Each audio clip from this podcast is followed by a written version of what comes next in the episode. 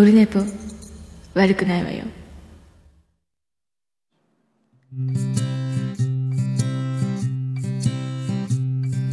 1時間目が終わった後寝ぼけまなこはい、11月18日月曜日でございます。えー時刻は今、えー19時40分でございます。えー急遽撮ることにいたしました。えー258回でございます。えーっと、大丈夫ですかね？ちょっとよくわかんないままやって始まってますけど、音が、音が。えーっとね、とりあえず、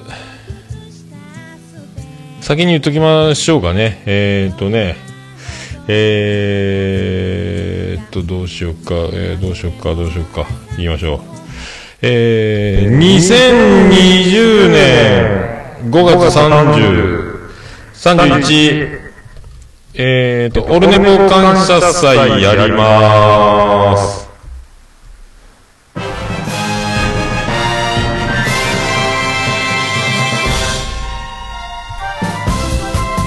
どうも、徳光加藤です。えーとね、先ほど決定しましたので、えーと、大切なお知らせ、タイトルですけども、えーと、5月30日、31日、土日ですね、2020年ですけど、えーやります。やります。えっ、と、やりますということだけ。えっ、と、もしかしたらもしかするかもしれないですけど、なるべく、あの、もう今やる、決定は決定したんですが、あと僕の仕事が、本当に休めないくなったらごめんなさいっていう今のところ多分確実だろうと思いますけどねまあ分かり次第また訂正は入れていきますがえっ、ととりあえずやる方向で会社も休みは年明けぐらいにがっつり抑えに行こうかともう3年目なんでその頃はね、えー多分取れるんじゃないかと。まあ一番休みやすいあのここしかないって日なんで、えーそれを狙おうと思ってますので、えーということで、5月30、31ですね、来年。やろうと思ってます。やることとしては今のところ、いつも、この前も言いましたけど、えっ、と、サニトラさんのところのお肉屋さんでお肉を買ってバーベキューする、あとバンディーナがコーヒーを入れて面白トークショーをやる、あと、キラキラが出張してくれるので、石鹸をみんなで作って、おじさんたちは、えー、綺麗になりましょうというやつ。をやりたいと、あとは公開収録をしたい。オルネポ感謝祭やけど、僕に関わるキレイとシゲモも、えーできればいいなと思ってますんで、この辺、もうあと呼びかけて、えー演者が揃うかどうかっていうのもありますけども、やろうと思っております。えーそういうことでございます。えーそういう。また、今日収録して、これが水曜日の8時に配信されますんで、まあ、それと同時か、まあ、先にツイッターでも発表するかもしれないですけど、まあ、拡散、あの、できる人はしてもらっても構いませんけども、別にあの、隠すつもりはないんですが、あとは、えっ、と、キャパとか、えー、ね、あのーまあ、内容、ど、どうす、細々としたことを決めなきゃいけないんですけども、まあ、とりあえず、骨組みとしては、そんな感じで、えー動こうかなと思ってますんで、まあ、あとはいろいろ考えていかねばならんことがたくさん出てくるでしょうから、えーまた一個ずつ考えて、えーとりあえずやろう。で、まあ、いや、最初に骨組みというか、まあ、こんなことやりたいなっていうのはそんな感じですね。あとは公開収録をどんな形で、音出るようにしたいなってのもあるんで、その辺のまた、え設備の確認もせない感じですね。えーそういうことなんで、また、えーえー遠方から来られる方がもしおられれば、えっ、と、空港は近いですけど、便が少ないのとか、あと新幹線だと乗り継ぎからまたあの、新山口から40分ぐらい、宇部線に乗らないかんとか、まあいろいろあの、困難な場所なので、えーそういうのもありますけども、車の方は車の方でナビでね、後で住所入れてもらえば、えー着きますけど、えーそういう、駐車場はいろいろ、あの、止めっぱなしで OK なとこもあるので、そういうところを利用しようかなと。うちも止めるのは止めれますけどね。まあそういうのも考えつつ、考えつつ、まあ楽しくやれればなと思ってますんで、えーやる、な、なんかね、えー、なんなんでしょうね。やる、やることになって、えー決定しましたけど、で、あのー家族のもだいぶ先ね、みたいな。で、何人来るかもようわからんという話なので、えーまあ、わかりませんけど、まあ、どうなることやら、えーおじさんたちばっかりになるのか、えー女子は来るのであろうか、というね。えーでも女性の方がもし土日で来るとなると、えーと、もう自腹でその辺のビジネスホテルを抑えていただく、うちに泊まるのは、泊まってもいいっていうのは泊まっていいですけども、大丈夫でしょうかっていうね、あの、僕は多分上の階の寝室で寝ますが、あの、残りのおじさんたちが、と一緒に寝るとなると、もうサファリパーク、折りなしサファリパークになるのではないかと。あと、いびき畑。安全だとしても、いびき畑が必ず、えー大丈夫ですかね。そういうのが。だから、あの、ビジ、ビジネスホテルを取って、えーもらわねばならんか、あ日帰りか、じゃないですか。えーな、じゃあ行くのやめようってなんやねんっていうね。あん、あんたが、あんたが言い出しっぺっちゅうか、あの、あんた勝つといかんね。キラキラの出張お願いしますということで、よろしくお願いします。あとまた金額の相談も出ないかもしれない。何個ぐらいがいいのかとか、またその辺も詰めていかなければいけないんですが、まあ、とりあえず、えっ、と、やりますということで、5月30、31日、えーよろしくお願いします。はい、とりあえず、とりあえず、えーそういうことでございます。いろいろ、その辺、な、まだ、だ、お願いする人にはお願いするかもしれませんが、ご協力よろしくお願いしますという話にもなりそうなので、またよろしくお願いします。えっ、と、とりあえず、その発表だけ、えーいいたします。また、おいおいいろいろ決まれば、えー発表していきたいと思いますので、今から動く、今日から動くということになります。よろしくお願いします。えっ、と、LINE アットいただいてます。えービスマルク大先生から LINE アットいただいてます。早速行きましょう。桃屋のさん、オルネポ最高終身名誉顧問、豊作チェアマンのアマンサイビ、リスナーの皆様、こんにちは。新庄選手が現役に復帰するということですが、おっさんの希望ではどの球団に入ってもらいたいですか？どういう風にプレーすれば盛り上がると思います？思います？ということで、それではお答えくださいということです。お答えくださいということは書いてません。自分で言っただけです。新庄、マジなんですかね、これ、現役復帰。確かね、1個上なんですよね、年が僕のね、学年が1個上なんですよ、多分47年生まれ。は47年生まれなんですけど、まあ身体能力とトレーニングは欠かしてないみたいなんで、いけるんやろうけど、うん、本当か？どっかプロ、え、えじあれじゃないの？あの、独立リーグとかじゃなくて？うん、本当なのか？でもしプロ野球に入るんであれば、やっぱオリックスですかね、自由度が高いのは、今のところ。オリックスだったらいいんじゃないかとか思いますけどね、単純に。あのー楽天が、あのーちょっとね、多分、なんかだんだんだんだん自由度がないというか、強くなってきてるし、えー DNA も、なんか遊び、もだいぶね、ファンも増えてきてるので、あと、えーっとね、やっぱ巨人は、巨人は無理でしょ？まあ2軍3軍でってなら話は別でしょうけど、1軍でチャンスがあるのはやっぱオリックスかなと思って、ホークスもガッチガチだし、日本ハムは今更栗山政権で呼ぶことはないやろうという、ヒルマン政権の時の新庄なんでね、えー栗山さんは多分入れないだろうし、お金かかる選手は入れないだろうし、特に。ってなると、うん、オリックスか。ってなりますね。えーオリックス。あ、そうそう、あのー九州ですよ。西日本短大附属大学高校か。西丹出身ですからね、えー全国制覇した時のメンバーなんで、はい。新庄ね、阪神からメジャー行って戻ってきて、日本ハムってことですもんね。えーそういうことですけど、オリックスでいかがでしょうか？ということでございます。えーまあ、とりあえずね、そんなこんなで、えーバーッと、今日9時から、今は7時、7時40分、50分ぐらいでしょ？で、えー9時ぐらいから、えーキレイトの収録をしますので、えーそれまでには、終わる。終われる。この時間を逆算的な、あと1時間ぐらいあるので、ちょうどいいんじゃないかと思ってますけど、はい。で、あのー今週というか、えっ、と、昨日か。今日月曜日よね。今日月曜日よね。昨日か。え、昨日？違う土曜日だ。土曜日。土曜日に、えっ、と、門司港に行ってきましたので、キャンドルナイト。えーキャンドルナイツですよ。えーなんかね、後々よく考えて、あの、もう行ってから気づいたんですが、あの、1年前に、あの、グリーンと、おばさんと僕とがは、初めて、あの、顔を合わせた日がキャンドルナイトの、えー日曜日だったかな、去年は。今年は土曜日行ったんですが、今年は土曜日行ったんで、点灯式とかいろいろロマンチックなことがいろいろありましたけども、あの、本当にあの、行ってから気づいたんですが、で、大場さんはもうすでに察知してて、あの、奥さんを同伴しようと思ってたらしいんですが、僕全く頭になくて、行ってから気づいたという、あの、もう、カップルしかいないっていう、あの、地獄を、えー見ることになったんですが、えっと、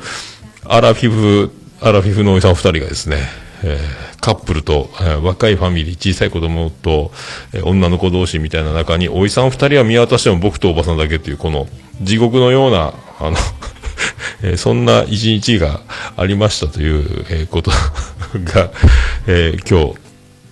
まあそんな話なんですけども、まああれから1年経ちましたということをね、あの、振り返って、えーいけたらいいなと思っております。はい。桃焼きの桃屋プレゼンツ、桃屋のさんのオールデイズだ、ネッポーン。ててて、てててて、ててて、てててて、てて、てて、てて、ててて、ててった。はい。山口県の片隅からお送りしております。別紙の中心からお送りしております。別紙の中心でございます。桃屋のさんのオールデイズ・ザ・ネッポンでございます。ありがとうございます。258回目の収録でございます。ありがとうございます。桃屋のすさんのオールデイズ・ザ・ネポン。短く略すと、オルネポーでございます。ありがとうございます。オルネポでございます。えっと、今日もね、あの、懲りずに、えーツイキャス生中継しております。えっ、と、ヤギさんは厳しい。えー、マヤさんは行くのやめよ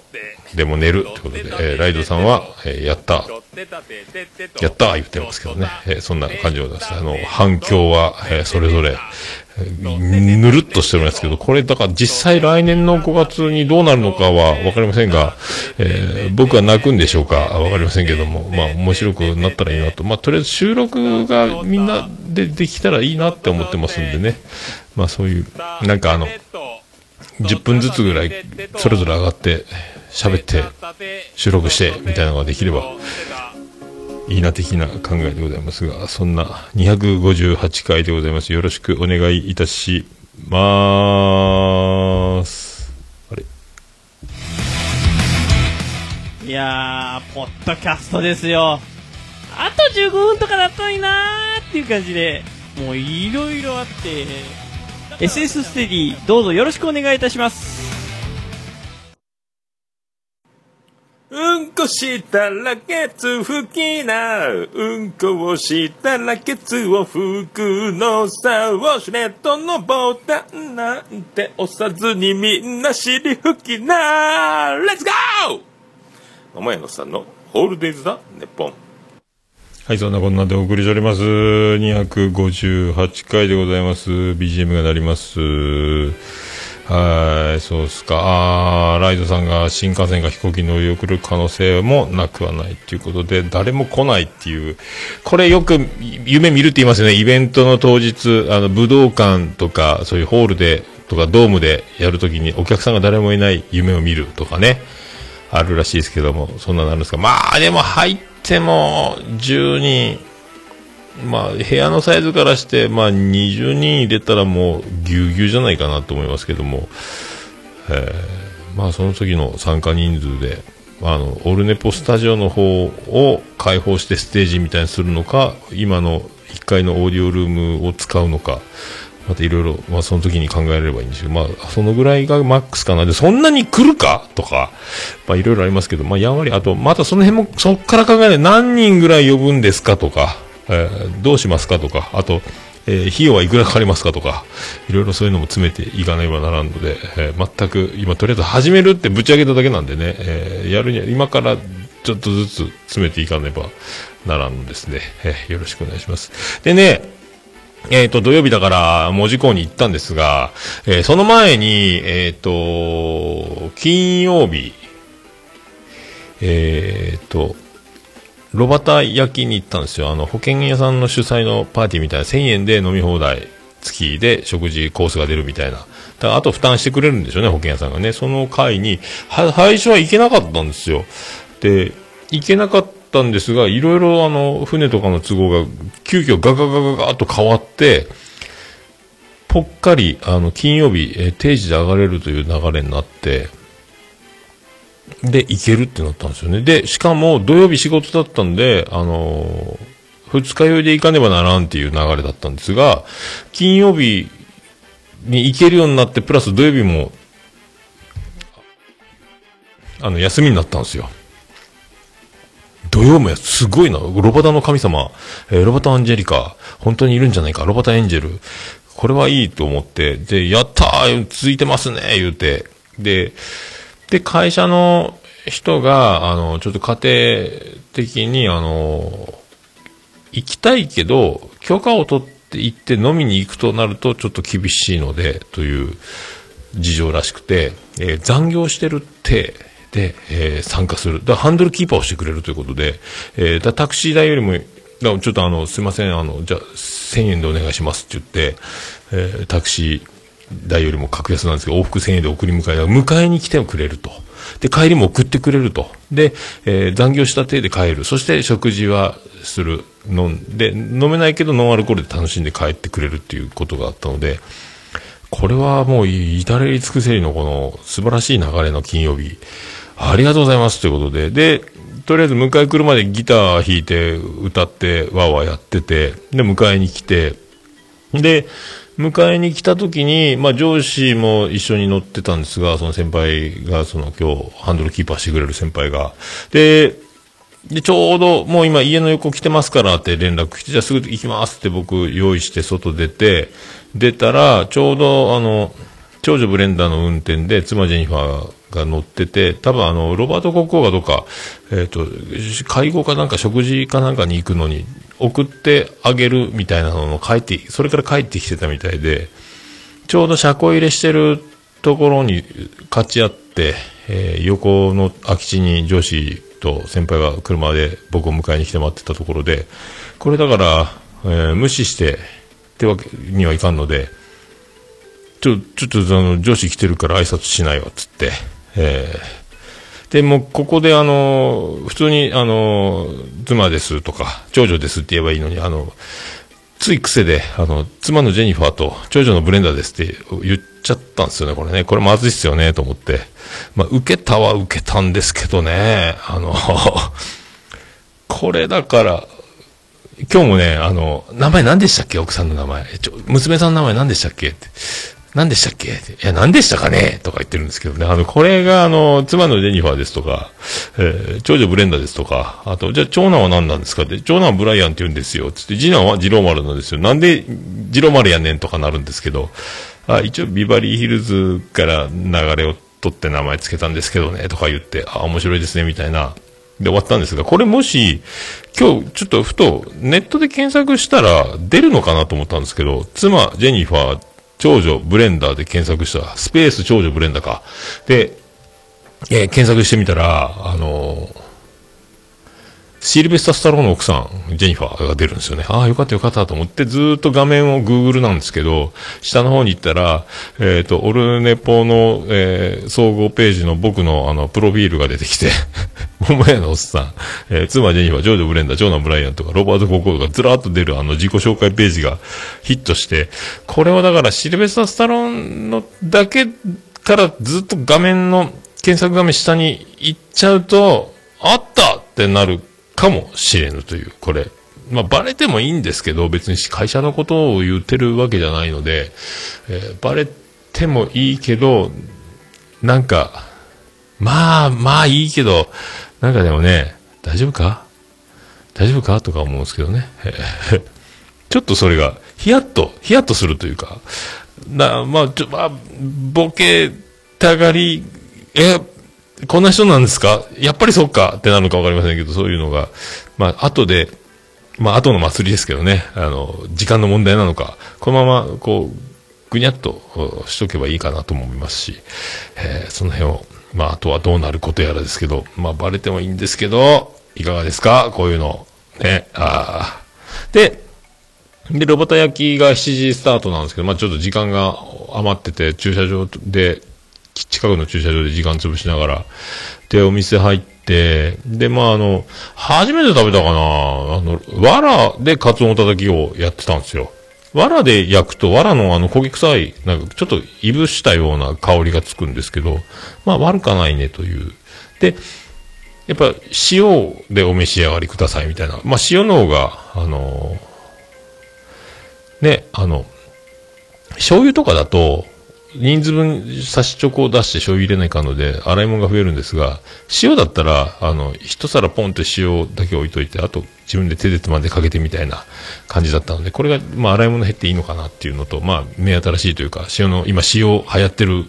でしょ、確かね、お刺身でね。僕は醤油とわさびで食べた方がいいんじゃないかと思うんですけど、塩で食べるというやつを食べたり、何食べたっけな？あと、レンコンとカラスミのやつとかね、炙ったレンコンととか、なんか、そういうのも食べたりとか。で、もうあの、2時間しかないので、えっ、と、いつもだったら5、6時間飲むと記憶なくするけど、安心してるので、あの、生ビール2杯と、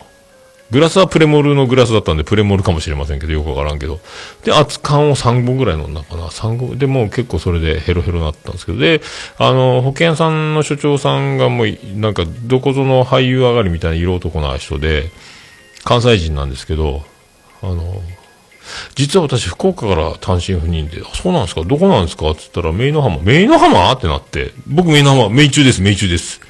で、今、あの、子供が、えっ、と、内浜小学校、内浜小学校、僕内浜小学校いましたみたいな、うわ、近ってなって。まあでも、僕らの、今、今通ってるっていうから、僕らが通ってる時代とはもう全然違うわけで、あの、モダンな街になって、おしゃれな街になって、えー品がいいんですが、僕らの時はもう荒くれ者の街みたいなとこだったんで、まあ全然ね、あの、違うと思うんですけどね、あの、埋め立て地、もうまだヤフオク、え、ペイペイドームか、あまだ海だった頃、みたいな時代なんで、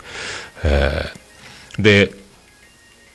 僕らの時は小学校卒業すると裕福なこと頭のいい子は、えー中学にし、えー地元の名那浜中学には行かずに、えっ、と、付属中学とか引っ越したりとか、えー、ちりじり、あの、もう危ない、危ない中学なんで行かないみたいな、そういう、えー土地だったんですけど、えーそんな面影は今ない。あの、そういう話をしても、へーって遠い感じだったですね。今全然だからイメージが違うんでしょうね、街のね。行くと今結構都会で迷子になりますんで、あるはずのところに、に、え？西武バッティングセンターがないとか、まあ誰もわからないですけど、そういう、もうなんか駅前もとんでもないことになってるし、もう、俺んち前どこだったっけ？ってなる感じなんですけどね。それぐらいもう街並みも変わって、道も変わっちゃったんで、もう本当に、まあでも懐かしい、近いな、そういうのあるんやなっていう。で、そこのお店が、あの、男の子も女の子も従業員の子が、あの、名札をしてるんですけど、で、いつもあの、いろいろ、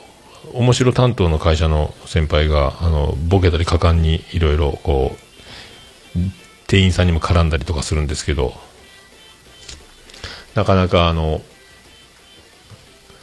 なんすか、あの、店員さんに絡んだりするんで、飲んでないので、ハンドルキーパーなんで、まあそういうのもあって、あの、なかなか、えーエンジンはかかってるようでかかってないようでみたいな。一応、だから僕も酔っ払ってわけわかんなくなったんで、あの、女の、な、多分学生さんなんでしょうけどね、若いアルバイトの女の子とかが、あの、料理運んだり飲み物運んだりしてる。名札が書いて、あ名札の、名札が書いてると、それを名前を見て大体おじさんたちが絡むという、もうその、セットみたいなもんなんですけども。で、えーっとね、あゆみちゃんって人がいて、ひらがなで、あゆみさんってこれ本名漢字じゃないんですか？って聞いたら、いや、ひらがなです。あ、そうですか、言うて。ああ、そういえば、友達に、同級生に、え友達に僕も、あゆみさんっているんですよって、そんなの知るか？っていうことを酔っ払って僕も言って、えーそう、で、それを僕だけが喋ってみんな誰も入ってこないでなんか自分だけポツンとなんかあの一番前にあの後ろから蹴られて飛び出させられてポツンとなるみたいな攻撃を、えされて、えええなんすかそれみたいになったっていうね、あの、なんか、そういうの、絡んで楽しくふざけたいですっていう、なんか、流れの中で突破口を僕になんか、なんで俺って思った流れの中、僕だけがただ空振ったみたいな、なんか、一人だけ怪我したみたいなことに、えーなったんですが、まあ、それも、それで、えー楽しゅうございましたっちゅう、えー やつなんですけど、もうそれでベロベロ、ベロベロにはなってないですけど、その、で、送ってもらって、家帰って、で、まだ全然飲めるなと思って、で、お湯割り飲もうと思って、焼酎のお湯割りをグラスに作ったんですが、気がついたら、えー一口飲まんぐらいのやつがずっと置きっぱなしになって、僕はあの気がついたらソファーで寝落ちしたまま床にいたかな。まあ、家だからいいんですけどね。えー恐ろしいわ。そんなばっかりやわ、ほんと。ただ、家だからいいですけどね。えーまあまあ、それぐらいにし、今日のところはそれぐらいにしといてやろうと思って、えーの、飲んだ。いや、でも、怖いね。結構2時間だけって思ってるから、もうガンガンハイペースで飲んだのもね、あったんですけど、熱燗を、熱燗を飲んで、それから今度焼酎のお湯割りを家で飲もうとしたっていう、その、まあ二日酔いにはならないんですけどね。怖いね。まあやっぱ、一週、その前の週は一週間で缶ビールを休みの前の日にドライを2本、350を飲んで終了だったんで、あの、一週間でそれぐらいしか飲まないのを飲みに出たばっかりに、えー生ビール2杯とサンゴと家でもうまだ飲めるって思いながら終わったみたいな。えーなんかもやっぱ弱くなりますね、なんかね。えーそんな、そんな曲、いきましょう。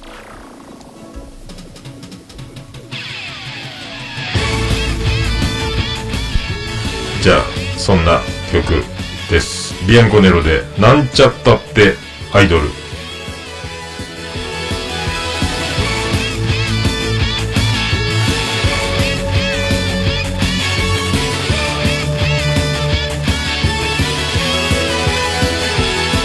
私の彼は左利き年下の男の悔しいなその彼を逮捕してペーパーケーキセーラー服や機関銃が似合う君が好き。なんてだってアイドルガラスの時代。ギンギラギンさりげなく君に触れてみたい。透明人間になってひと夏の経験。ハッとしてく。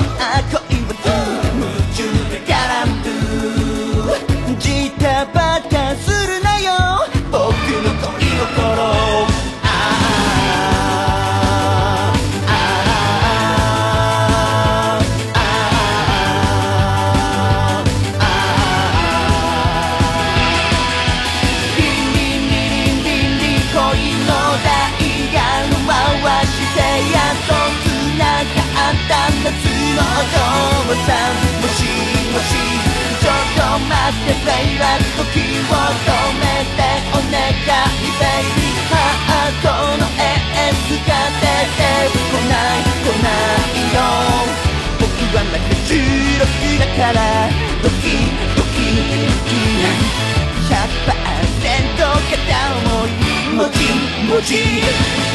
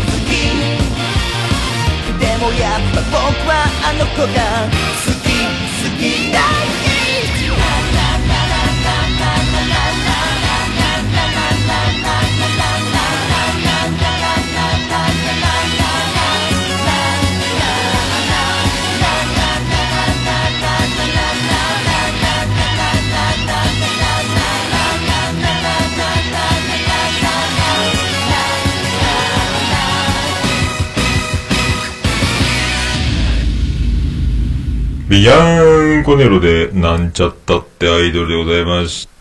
た。もうオルネポ聞かなきゃでしょ？はい、お送りしております。あ、クリス・ペプラーで、あのー、258回でございます。しっちゃかみっちゃかやっております。で、えっ、と、そんな、えー前日を迎えつつ、えー土曜日ついに、あの、文字工レトロへ、キャンドルナイト、ギリギリで思い出したんですよね。あのもうだから、北九州の片隅でも、あの、配信されてましたけど、もう大場さんと今年は会わないねって思ってたんですよ。能形映画祭が最後だね、みたいな。って思ってたら、あ、キャンドルナイトあるやんと思って。で、まあ、行けたら日曜日行こうかなぐらいで思ってて、そのツイートとかもしてたんですけど、誰か行きませんかみたいな。えー結果、日曜日、モモッピーが一人で行ってたっていう面白い、あの、100均で借金モモッピーが一人でいたんかいと思ったんですけど、行くんかいみたいな。自転車で行ってないんかいと思ったんですけど、電車で行ったらしいんですけど、で、で、土曜日休み行けるわと思って、で、ちょうど車も空いてたので、妻ジェニファーも休みだったので、土曜日車を1日使える。これこそもうあの、いい、願ったり叶ったり、電車で行かんでいい、乗り換えが難しいので、失敗したらね、ストップで早たこになっちゃうので、で、よかったなと思って、で、えー、ルンルン出発し、えー、車に乗った瞬間に、あ、腕時計忘れたと思うんですけど、もうあの、50メートルぐらい走り出したんで、まあ、まあいいかと思って、あの、スタンドまで行ってガソリン入れて、で、あの、ファミマのラテを1回ぐらい飲んでみたかったんで、200億かけたって。200億かけたっつっても、その、単価はいくらなのと思ったんですけど、何店舗分なのとか思ったんですけど、まあ、すごいお金をかけてラテマシンを作ったという。で、ラテを飲みたくて、ファミマに寄って、えっ、と、ラテを買って、泡がやっぱ硬くて、あ、うまいなと思って、関係ないけどなんかいろいろ、粉が置いてあってシナモンとか、なんとかあって、あ、シナモンにとりあえずかけとけと思ってシナモンかけてきたんですけど、まあそれはそれでよかったんですけど、あの、で、あ、ファミマのラテ美味しいなと思って、ただあの、水とかお茶を買ってなかったので、コーヒーがなくなったらもう、なんか飲み物をカバンに入れておかないと不安になる、あの、人なので、あ、失敗したなと思ったんですけど、とりあえず北九州に着くまで、えーそのラテ一つだけで乗り切らなければならないと思ったんですけど、まあ美味しいな、美味しいなと思って、また調子乗って、ツイキャスをつけて、ツイキャスを延々やりながら、一路、北九州へと向かうんですが、いきなりまた、えー連続、2回連続ですね、バンディーナコーヒーをこの前ゲストハウス、門司港のところに行った時もそうだったんですが、あの時は花火で渋滞で、で、今回は、えー自己渋滞で、またあの、鬼のように渋滞してるわけです。で、やっと事故現場を通過した時、それから渋滞は解消したんですが、もうあの、中央線に軽が真横になってて、道を塞いでいる感じで、で、路肩の方を、に、あの、ぐるっと膨らまないと、えっ、と、迂回できないっていう。で、えっ、と、四駆の、なんか、えー、ランドクルーザーぐらいなサイズの大きさのやつがもう反対車線に吹っ飛んでて、ぐちゃぐちゃになってて、もう一台、軽貨乗用車がぐちゃっとなってて、で、もう一台目が遠くに安全なところに止まってる。無傷っぽいのか、事故ったのか。で、4台ぐらいがぐちゃぐちゃになってるっていう、怖い怖い怖い怖いと思って。で、帰りその道取ってみたら、あの、帰り道側の方角だと、あの、左に、右にこう曲がっていくんですが、左に膨らむか。で、右に膨らむんで左に曲がるんで、で、曲がりきれずに多分これ飛び出るやろうね、スピード乗って、みたいな道なんで、そういうことかな思いながら。で、渋滞はいきなりまた渋滞かよ思いながら、もうツイキャスでルンルンキャッキャキャッキャ、まあ、やりながら、で、一応忘れ物腕時計だけです、みたいなね、えー感じで、まだその頃モバイルバッテリーを忘れていることに自分は気づいていないんですが、怖いですね。もうこの時すでにもう腕時計は忘れてるだけで済んだと思ってて、カバンにモバイルバッテリーが入ってないです。このモバイルバッテリーがなくなったっていうのも、未だに出てこないので、家の中に置き忘れて、置きっぱなしで出たんじゃなく、どっかで落としてるんですよ、多分。コンビニの出入りの時にカバンからポロッと行ったのか、車の中にもないので、理由が未だにわかんないんですが、モバイルバッテリーなくしました。えー買わなきゃいけませんっていう、えーそんな一日。で、で、せっかくなんで、あのーカレー食べたいなと思ってて、八幡まで行って、おばさんの行きつけの、あの、カレーの鬼という、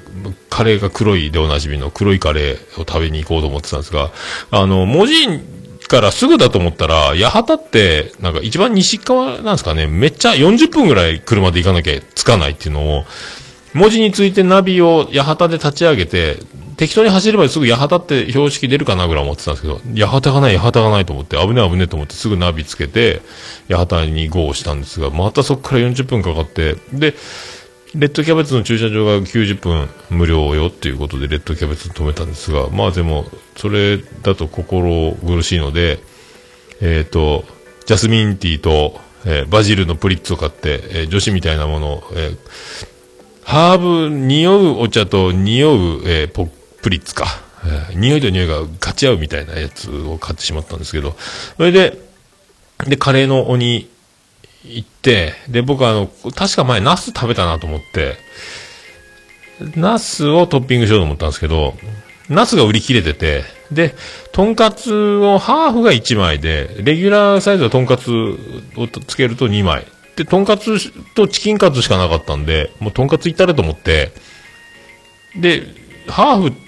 ならレギュラーの方がいいだろうと思って普通の2枚乗ったやつを頼んだんですが、これで、あの、揚げたてのとんかつをスプーンだけで食べるので、あの、一カットしたとんかつがスプーンの上に乗って、箸だと一口ちょっと軽く、こう、噛めばいい、ちぎればいいかなぐらいなのを、あの、スプーンでボロッと半分ぐらいいってガブッと噛んじゃったんで、あ後で、まだその時口の上の皮が、口の中の皮がベロッと、あの、剥けたことに気づいていないんですけど、後で気づくんですけど、でもカレーは美味しかったんですがね、とんかつも食べて、えーでも、あの、レギュラーが 250g なんですよ、カレーね。で、250g ぐらいもう平気なんですけど、なんか最近や、痩せちゃったせいか、結構腹パンパンになって、とんかつ2枚とご飯 250g ぐらいで、え、これで俺もうお腹いっぱいなの？と思ったんですけど、ちょっと、ちょっと悲しくなったんですけど、本当だったら大盛りでも足りないぐらい、倍食べても平気なぐらいなんですけども、え、もうこんななったんだと思って、ちょっと、ああ、しょうがないかと思って、まあ、まあいいかと思って、まあでも、食べれたのは食べれたんですけど、あの、ちょっと、まさかあの量じゃ絶対足りないぜっていう量なのに、お腹いっぱいになったっていうのが、えー嬉しくもあり、悲しくもある、えーなんとも言えない、えー47歳が、えーそこにいたぐらいな。で、隣に生首だらけの、なんか、生首が10個ぐらい並んでたんで写真撮ったんですけど、隣の、なんか美容学校の生徒が作った髪型のやつかな、なんか、首だけが並んでるんですよね。あの、カツラかぶった。一応写真撮って。で、横断歩道を渡って、あの、皿倉山がドーンって見えたので、あの、2回目に会った時か、桜さんがクリスマスぐらいのライブに来た時に、あの、翌日鶴ちゃんのところに行って収録した流れの時か。あの時に皿倉山登ってグリーンさんが延々ツイキャスしてた時、あれ、懐かしの皿倉山を見見上げて、また写真撮ってツイートして、えーああ、皿倉山、なんかだから一人で、なんかずっと、あの、みんなと会った思い出を噛み締める、なんか気持ち悪いおじさんになってるのを後で気づくんですけど、なんか一人で、大場さんの行きつけのカレー屋に行き、みんなで、あの時グリーンさんと大場さんもいたっけ？三人でカレー食べたっけ？を一人で行って、それからこの皿倉山、あ、こ三人で登ったっけ？皿倉山って一人で見上げてるっていうのは気持ち悪いなと思ったんですけど、それ。で、まだ時間余ってるし、多分日が暮れるの5時、6時ぐらいやろうから、まあ、時間あるなと思って、映画でも見ようかなと思ったんですけど、映画の上映時間がなかなか、あの、合わなくて、映画を見るわけにもいかんなとなって、もういいか、そしたらもう事故に行くかと思ったら40分かけて戻って、えっ、と、で、駐車場に3時ぐらいに着いたのかな、それでゆっくり行ったんで、それから、まあ時間もあるし、で、おばさん4時頃来るって言ったのかな確か。で、時間あるし、と思って、えっ、と、なんかぼーっと車に乗っ駐車場、その、調べたら500円っていうのは、1日500円ってとこがあったので、あ、ここが一番いいなと思って、ちょっと離れてるんですけど、あの、門司港の近いところの駐車場を後で見たら、800円マックス。だから300円安いんです。300円分歩かなければいけないんですが、えー平日500円であることをその時まだ僕は知らない。え後で、結果700円だったんですけども、えー平日500円を1日500円と思ってたら、えー12時間500円で、しかもそれは平日で、土曜日行ってるから僕はそれは該当しないってのを、えー帰りに気づくっていう。まだ知らないっていうやつですけどね。えーまだ知らないシリーズ。で、で、車出て、で、まあとりあえず、あの、会場行くかと、もちこう、レトロ公園？あの、キャンドルやってるところに行こうかと思って歩いてたら、あの、北北タワーのすぐ、ふもとというか下のところに、おばさんらしき人がいて、あの、ちょうどスマホを耳に当てて電話してる感じだったんですけど、その後ろから、ああ、どうもどうもって言ったら、おばさん、ああ、今電話してたとこって僕にかけてろうとしてたところで遭遇して、そしたら、バンディーナがいたんですよね。おばあ、だから大場さんとバンディーナもそこで遭遇してて、おー、バンディ、バンディ、バンディって言ったら一人、隣にめっちゃ美人な子がこっち見てニコッとしてるんで、お？あれ？バンディーナ？え？バンディーナちゃん？バンディーナ子ちゃんですか？え？違うの？え？ノーバンディーナ？あ、はい、ノーバンディーナ。えななんですな、なんすかノーバンディーナって言いながら女の子が、いや、じゃあ、バンディーナじゃなくてノーバンディーナっていうことでいいですかね？はい、そうです。ノーバンディーナです。何ですかそれっていう、あの、初見でちゃんと、なんか、わけのわからんおじさんのボケに対応している、この、この美人は何者だと思って、プロかと思ったんですけども、ああいうなんか、ああいうあの、おじさんのわけのわからん、強引なボケに、笑顔で、即座に対応する、あの、初見のボケに、誰ともわからない人に対応する人ってすげえなと思ったんですけど、この人多分頭いいんだろうなと思ったんですけど、で、バンディーナが、えっ、と、この人たち、ラジオやってる人たちで、でせ、また、あの、鬼のような紹介を始めて、またこれ、ラジオでも流されるのかと思ったんですけど、で、あの、あ、じゃあなんとかなんとかでラジオの感じの人たちとか、なんか聞いてたんですよ、女の子がね。そしたら、あの、いやいや、あの、その本物のラジオじゃなくてってバンディーナが言っちゃったんで、はい、捕まえたと思って、何が本物？こっちは偽物かいみたいなことでまたすごい一くだりやって、えどうも偽物のラジオやってるものです、みたいな感じでちょっと遊んで、そしたらまたあの、満面の笑みで、その美人なバンディーナ子ちゃんじゃない、ノーバンディーナちゃんが、あの、対応してくれて、なんだこの子は一体と思ったんですけども。で、そろそろ、じゃあ、僕たちはこの辺で、後でまたコーヒー、あの、夜やると思いますんで連絡しますみたいな。なんでもうすぐ、君たちは出かけたいのかみたいな。カップルじゃないのか君たちは。え？ど、どうなってんだって説明しろよって言いながら、思いながら、もう去っていって、あの、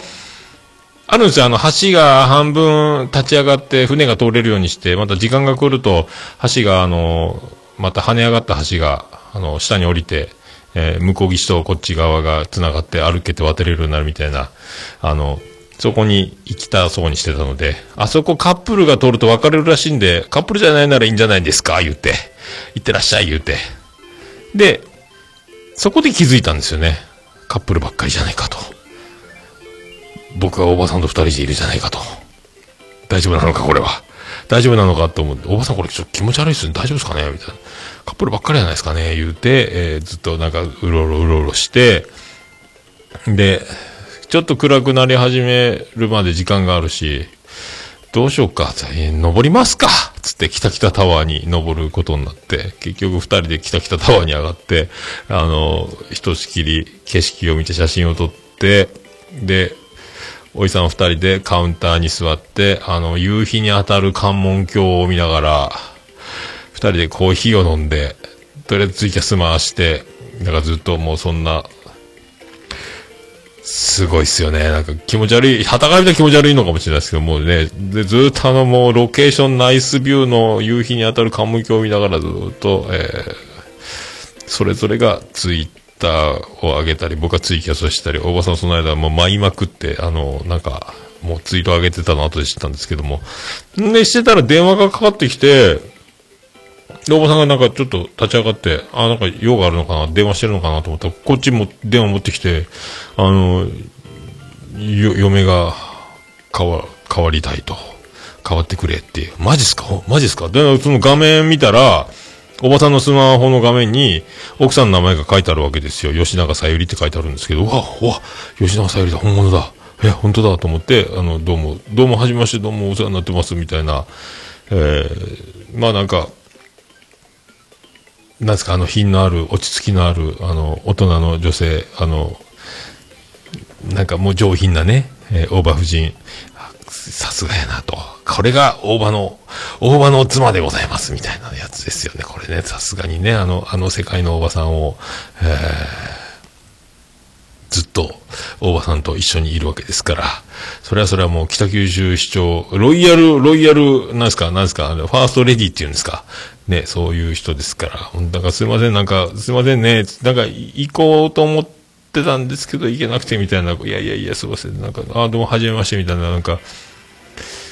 あ、声同じだ、みたいに言われて、でも、あ、なんか、うさこさんに声似てますね、って言って、なんか、ポカンとなって、あ、うさこさんって言っちゃいかんのか。おばさんなんかややこしいなと思いながら。で、後でやっぱりあの、それ言うと、家に帰って正座で、うさこって誰よってなるんじゃないかみたいなこと言ってたんで、まあ、知らんがなと思いながら。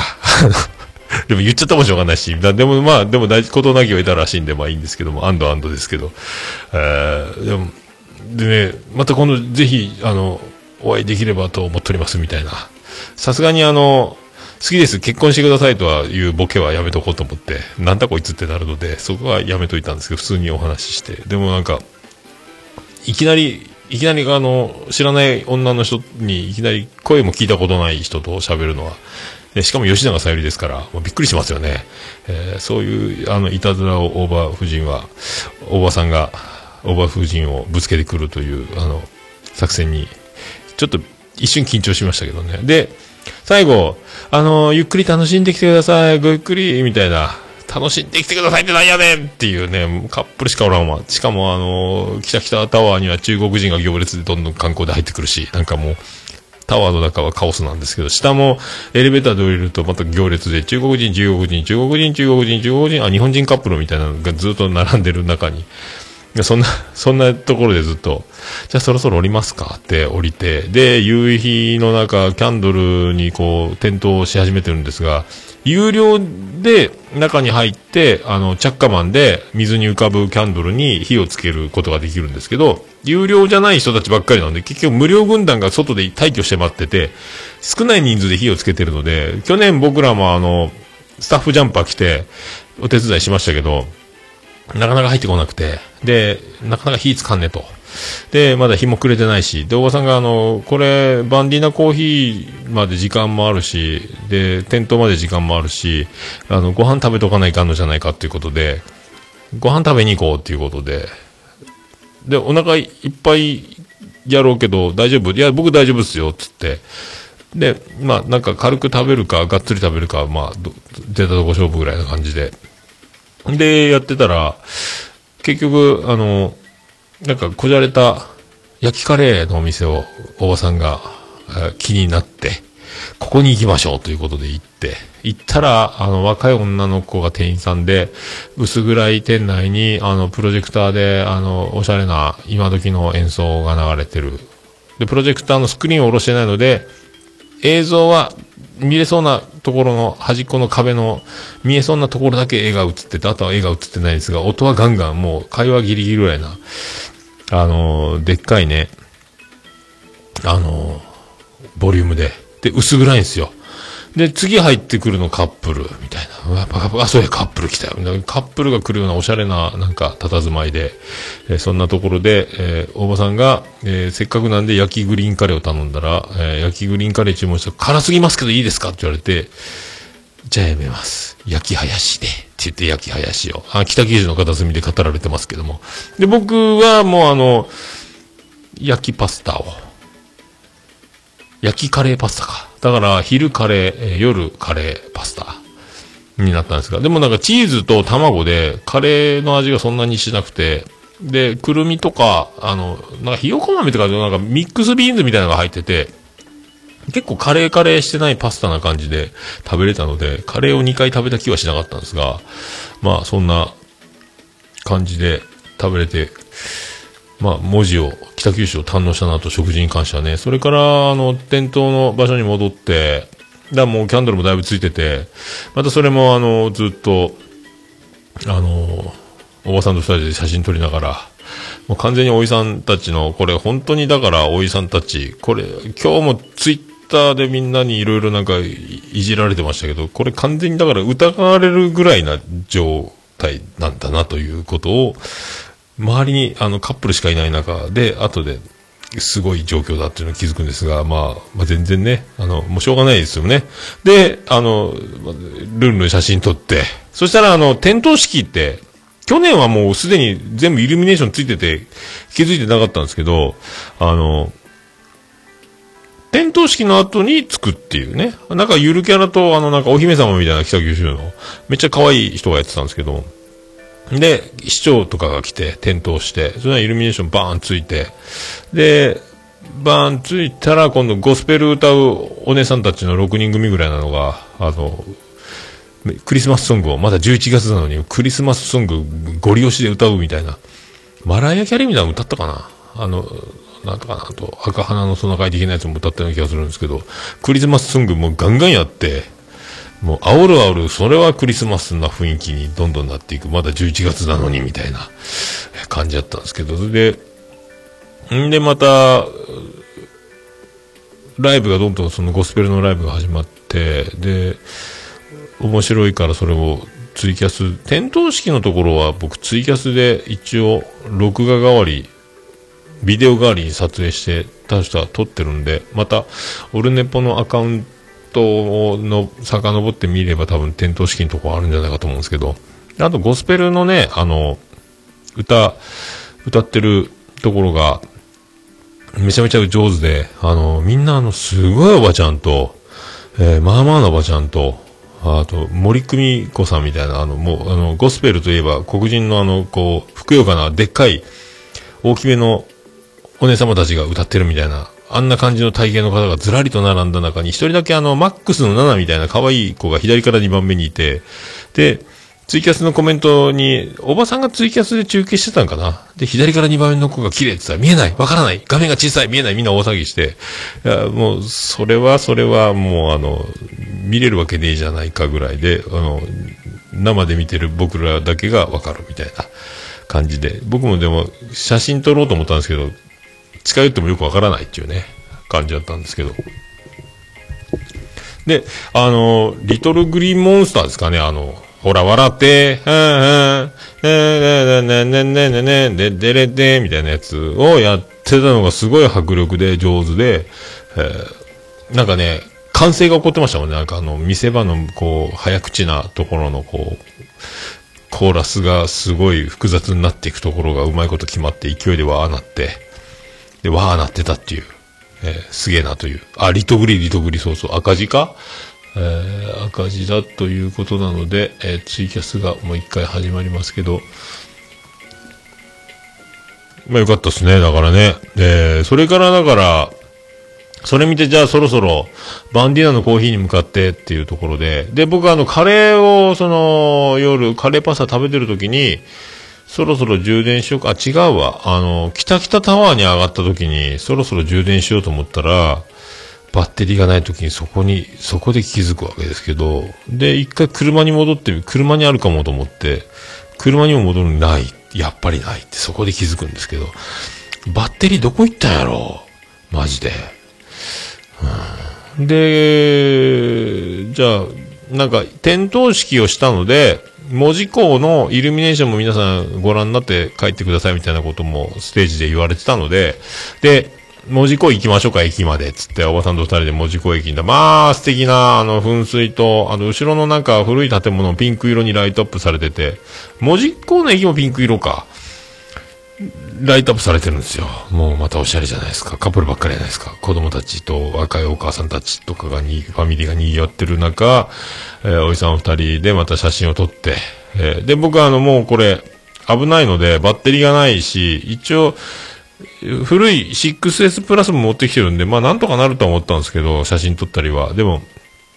一応乾電池式の、あの、充電器買っとこうかな、今後のためにと思って。で、ファミマがあったんで、ファミマで買って、で、一応それで充電しながら。で、充電が復活したので、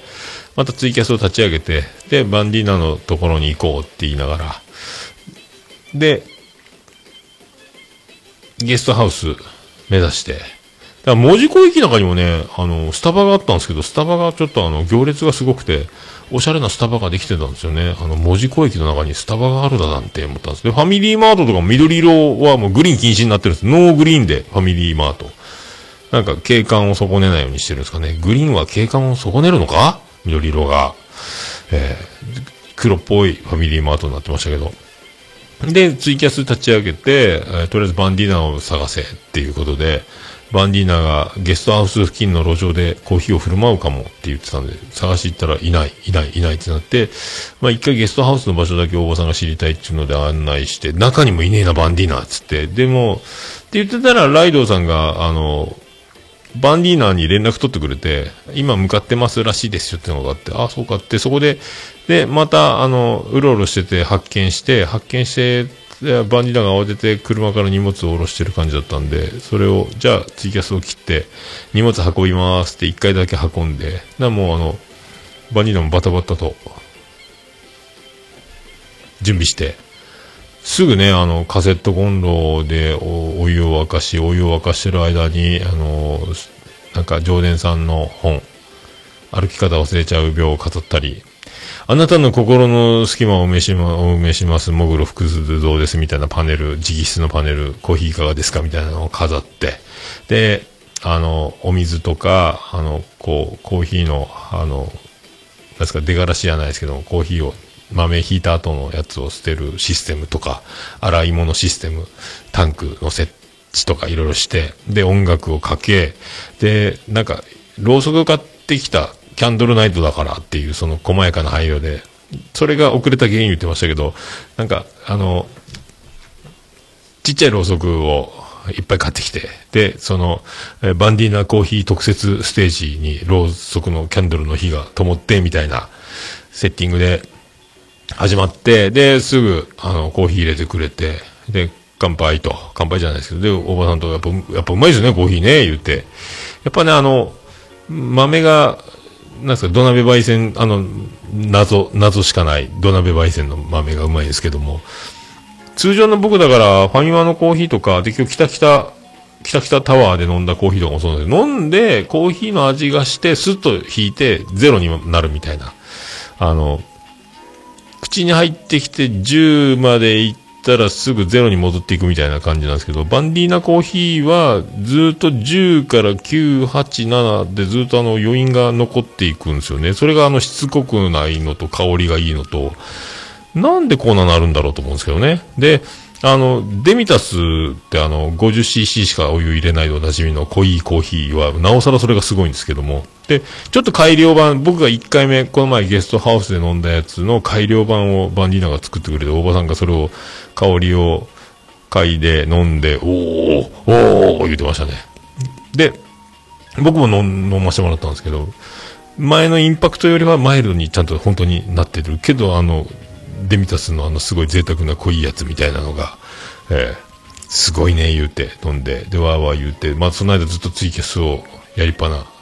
流しつつ、ずっと、何喋ってたんでしょうね。でまあツイキャスを延々やってたんで、その間にまた、あの、キャスル桃屋とかね、あの、老眼でスマホをものすごく遠くに離しながら、えー背中丸めてやってる僕のやつが写真撮られてるっていうね、この、なんすかこれね、あの、大場の舞炸裂なんですけど、これがカップルならいいんでしょうけどね、あの、おっさん同士でやってるっていうのが、また、で、そこにバンディーナがいるっていうね。で、バンディーナ、ノーバンディーナ子ちゃんはな、何やねんっていう話になって、いや、あの、友達で、みたいな。な、狙われたり狙ったりしてないのかみたいな。いや、そんな感じじゃなくて、あんな、なんで、めっちゃあの綺麗な子、ずるいぞ、この野郎、つって、あの、いや、え、そうっすか？みたいな。な、なんだよっていうね。で、僕と大場さんは満場一致で二人なんですけど、あの、めっちゃ綺麗な子でしたね。って言いながら、ずっとね。で、誰なんやっていう話で盛り上がってたんですけど、バンディーナにしてみれば、いやいや、あの、え、そうっすかみたいな。えー、えー、って思ったんですけど、まあ、やっぱキャメラマンっていうか、あの、キャメラの趣味があるので、一眼レフを、一眼レフィーなや男なので、多分、もう片っ端から綺麗な子に声かけちゃモデルになってくれませんかとか、そんなことばっかりやってて、あの、美人の物差しがバカになってるんじゃないかなと思って、バンディーナ、ビヨーンってなってんじゃないですか、美人センサーがね、多分。だから、あの、あんなに綺麗な子で、あのもう、白い歯眩しい笑顔が、あの、イメ印象的な、あんな、めっちゃ綺麗な子を、あ、そうっすかみたいな。大丈夫かバンディーナ。どうなってんだと思ったんですけどね。えーもう謎でしかないですけども。僕とおばさんがおかしいんですかねと思って。あの、みんなに、あの、まあでも会うことはないでしょうから。画像も何もないですけどね。今度何かみんなでね、あの、あの人めっちゃ綺麗じゃないですかみたいなことで盛り上がれたらいいなと思ってますけど、オルネポ感謝祭でそれやりますかあの、街行く人を見ながらどっかあの、ほらめっちゃ綺麗やんっていうのやるかね。アホやな。そんな暇ないか。でも時間がないもんな。えーまあそういう気もしたんですけど。で、まあコーヒー飲んで楽しく。で、ずっと、なんか、なんしてたかずっと楽しく楽しくね、やってて、あの、そこでバンディーナがゆいまるさんを知るっていうくだりとかね、夜の有力を聞いてもう心を動かされ、なんて素敵な、なんて素敵な声なんだつって購読してましたけど、そういうのとかやりながら。で、もう9時ぐらいになったんかなそれぐらいになったちょうど通りかかりの子連れの、あの、奥さんたちが来て、で、ああ、あの、コーヒー入れてる方ですよね、ゲストハウスで。ああ、そうです。って言って、子供たちがわーって来て、じゃあそろそろ僕らは、つって、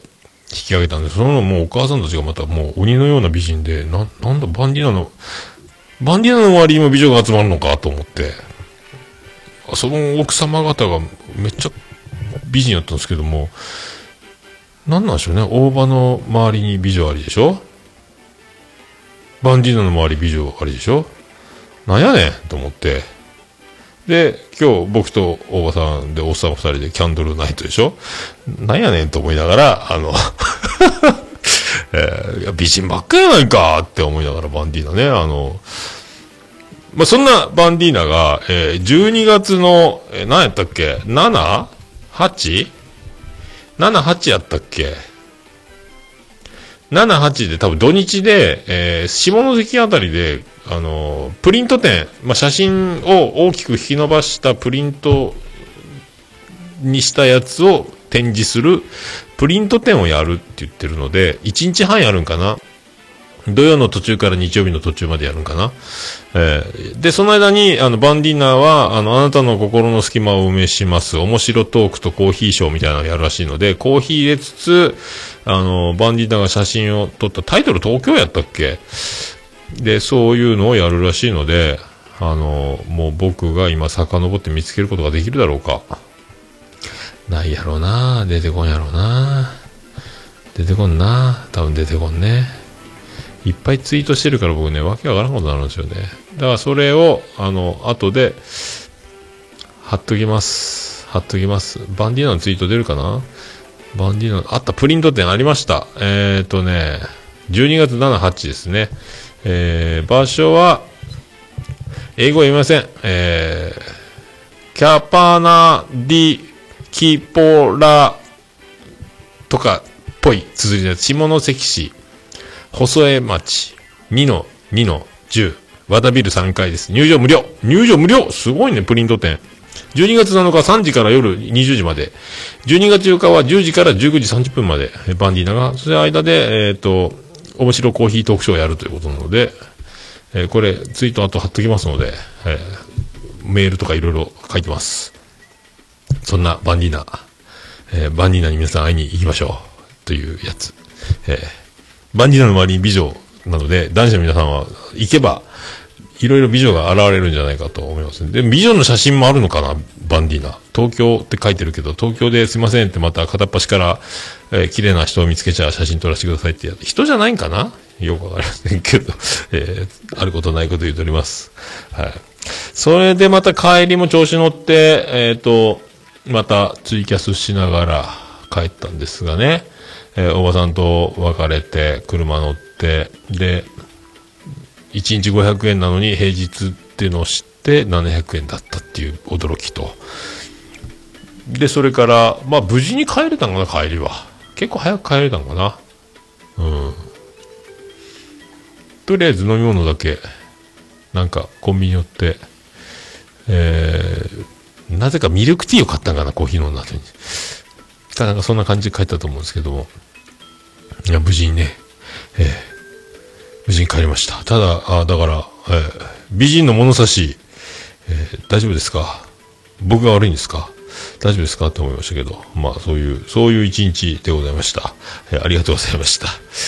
そういうことでございます。さあ、じゃあ、あの、あのコーナー、あのコーナー、あのコーナー、あのコーナー、あのコーナー、あのコーナー、残ってないか。じゃあ行きましょう。ハッシュタグハッシュタグオルネポオルネポクリス・ペブラです。ハッシュタグオルネポでございます。ツイッターハッシュタグオルネポでつぶやいていただきました。ありがたいつぶやきを紹介するコーナーでございます。さあ行きましょう。木下ゆきなさん。えー、活動自粛って今出ました。ツイッターね。ツイッターが開きません。どうしましょう。動きません。ツイッターが動きませんよ。動きません、ツイッターが。固まってますね、ツイッターが。ずーっと、あ、動き、あっと動き出した。どうなってんだ ?Wi-Fi もなんか、Wi-Fi がちっちゃくなったね。大きくなった。さあ、ハッシュタグオールネポ出るか？新しい方から遡っていきまーす。さあ行きましょう。えーっと、これはどこだ？これ、みんな、ステディさんいただきました。書店ボーイゲスト会後編聞いた。後半真面目な話してる、てんてんてん。書店ボーイさんやっぱり頭の回転早い。頭良い人だと思う。オルネポ、書店さん何度聞いてもシスカスさんと喋り方似てるよな。あ、ぶつかった。あと、で、声はニコ生でラジオやってる人にも似ているってことですね。やっぱシスカスちゃん似てる。甲高い感じよね、だけどね。えー頭いい人はやっぱさすが書店ボーイですよ。だって。あの書店ボーイですからね。今なんか、キャリアコンサルタント国家資格。仕事辞めますけど何かでおなじみのコンサルタントのやつ持ってます。はい、宮太郎もびっくりですよ。だから宮太郎がね、あの、浅見さんバージョンと、書店ボーイバージョンと、スピンオフやったらいいんですよ。とかも思いますけどね。はい、ありがとうございます。さあ。続きまして、藤もっちいただきました。なんかいつも僕が遠回しに呼んでほしいなーって言ってることになってるけど、5年くらい前に出てくださいよと声をかけてくれたのおっさんさんの方ですからね、わらわらわら。二つ返事で出ますと返して、予定を調整してまた連絡しますとの話から、それっきりになってることをお忘れなく、かっこ笑いっていう、この意地悪な藤もっちのこのね、5年も寝かせてるんか、言わんかいっていうね。忘れてるお忘れじゃないですかとか、もう今、言ったか言ってないかも、もう記憶の彼方ですよ。ねそんな時に、チャンスあったろって思うんですけど、名古屋で会った時に言ってくれればいいのに。まだですかとかないですかそういう、こう、寝かすっていうか、最近思い出したろ、どうせ。ねえって思うんですけど。出てよ。今年出る ?12 月取るか。か、新年一発目か。ちょっと、出てよ。一回、だな何回か記念で100回か50回かの時にツイキャスで一回出てもらった時に、あの、音が跳ね返って、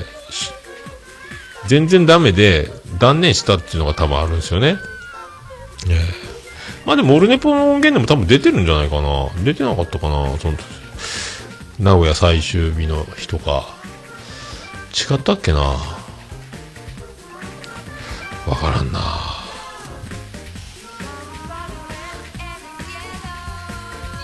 うん。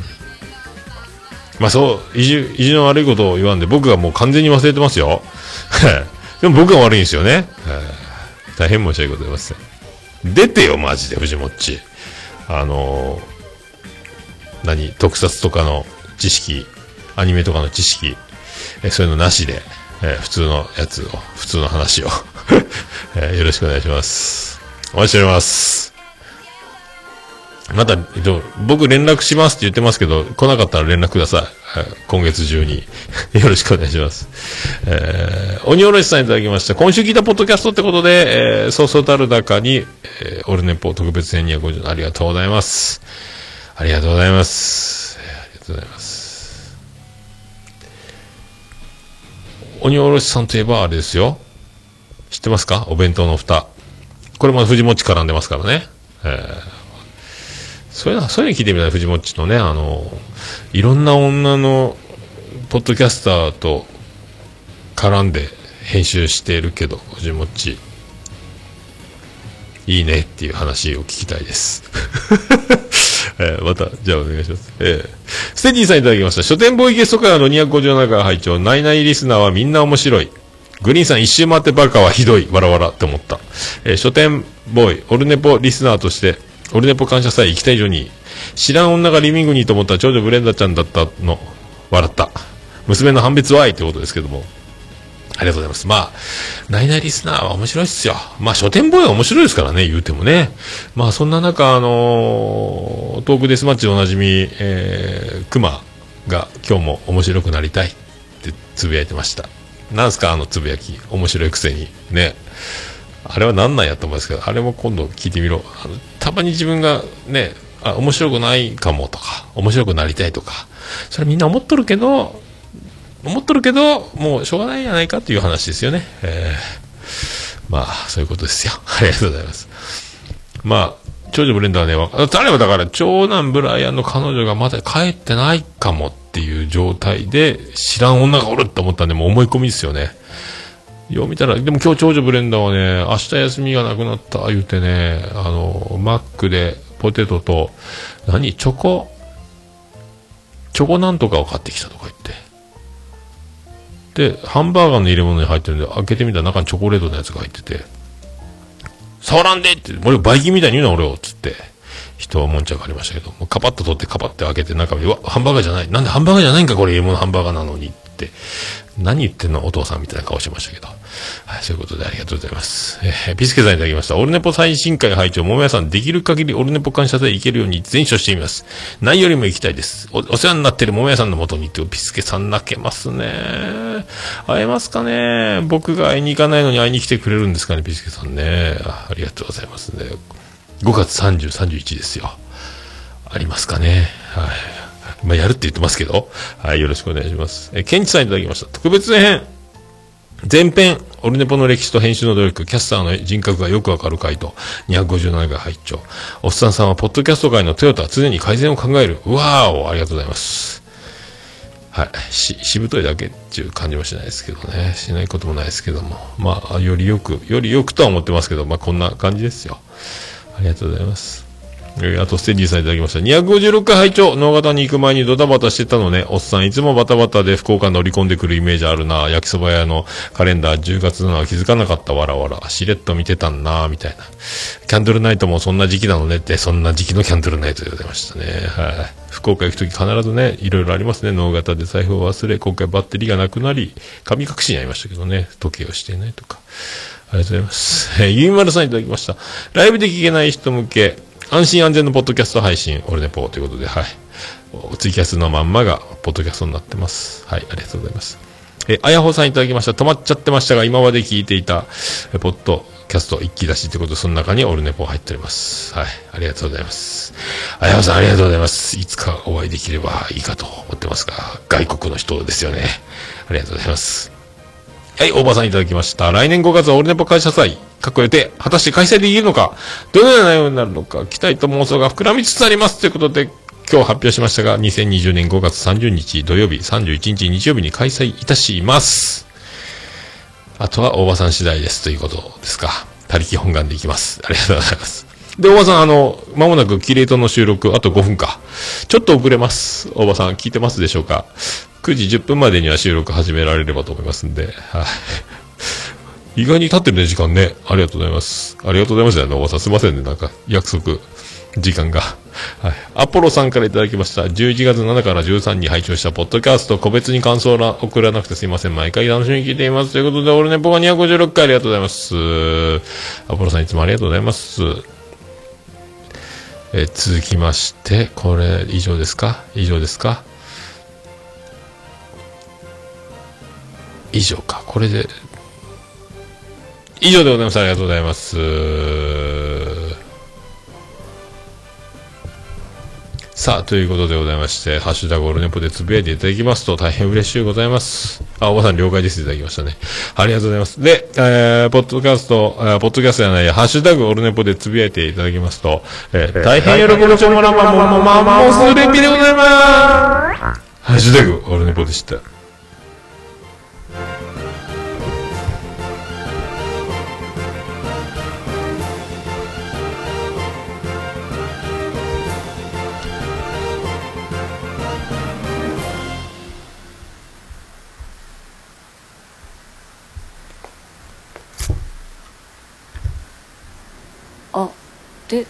ね、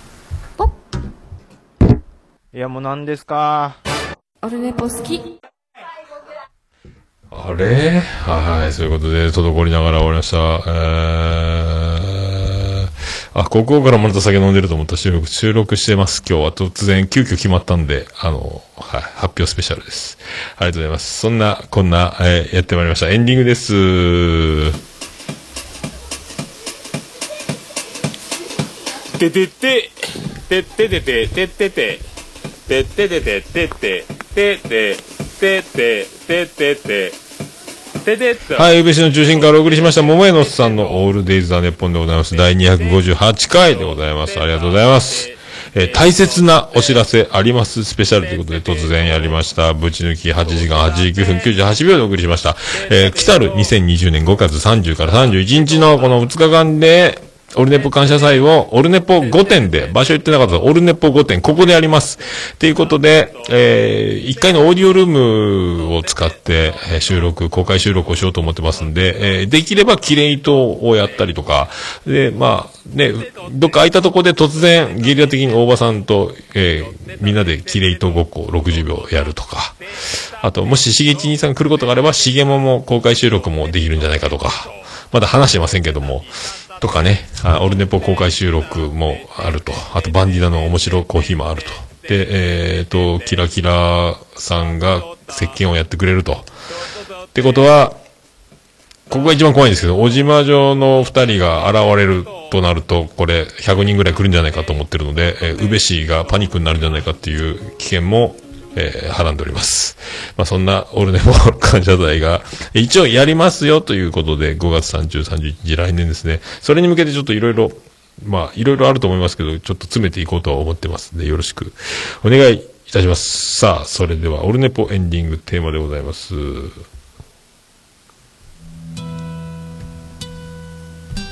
さあ行きましょう。笹山で、 Black in the Box。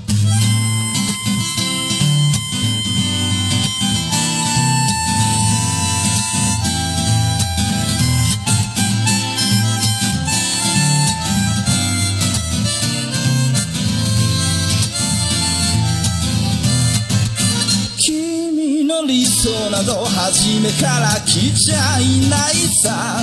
重ね合わせてばかりじゃ剥がれてく並べ立てたのは今までの理由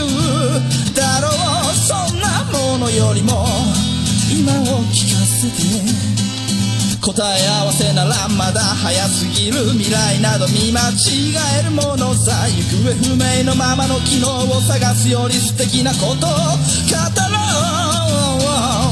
悲しみは分かち合ってゆけるものじゃない。ブラックアンビューティー鳴らすのさ誰に届くはずもないこの夜を埋める。二人だけのわがままなリズムで。ブラックアンビューティー歌うのさ誰に届くわけもなく消えてゆく。声を拾い集めた継ぎはぎだらけのブルース。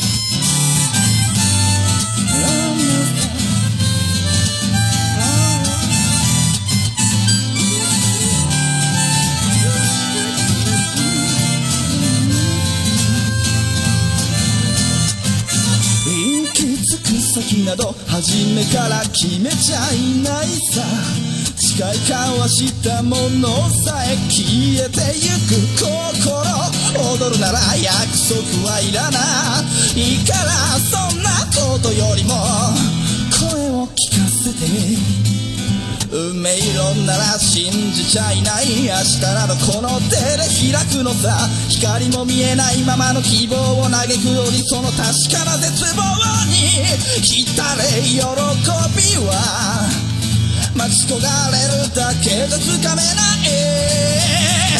ブラックアンビューティー鳴らすのさ誰に届くはずもないこの夜を埋める。二人だけのわがままなリズムでブラックアンビューティー歌うのさ誰に届くわけもなく消えてゆく。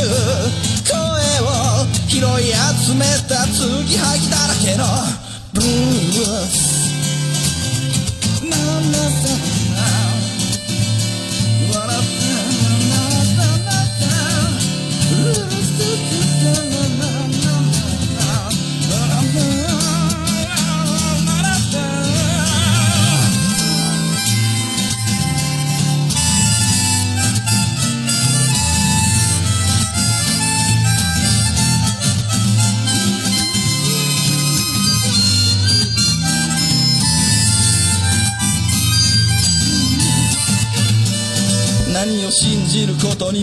疲れた初めから何もなかったのだろう。行方不明のままの昨日から抜け出さずにいたのは僕の方。光などどこにもない。まして闇などありもしない。瞬き一つで変わる。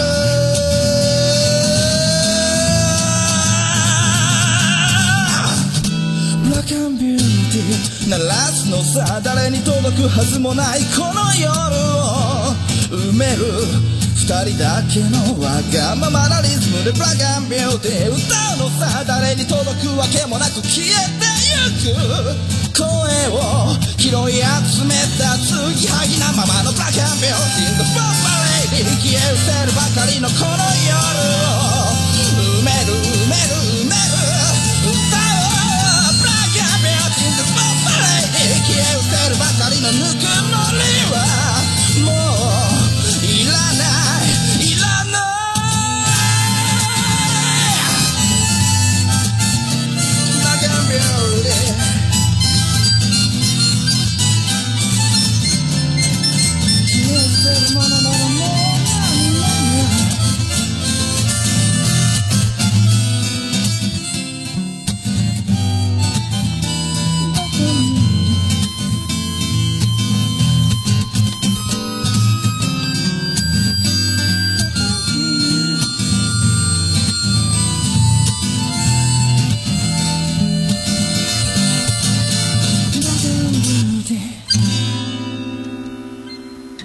それでは皆さんまた夢でお会いしましょう。あ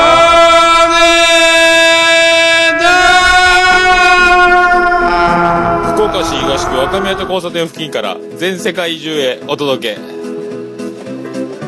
桃屋のおっさんのオールディーズ・ザ・ネポー。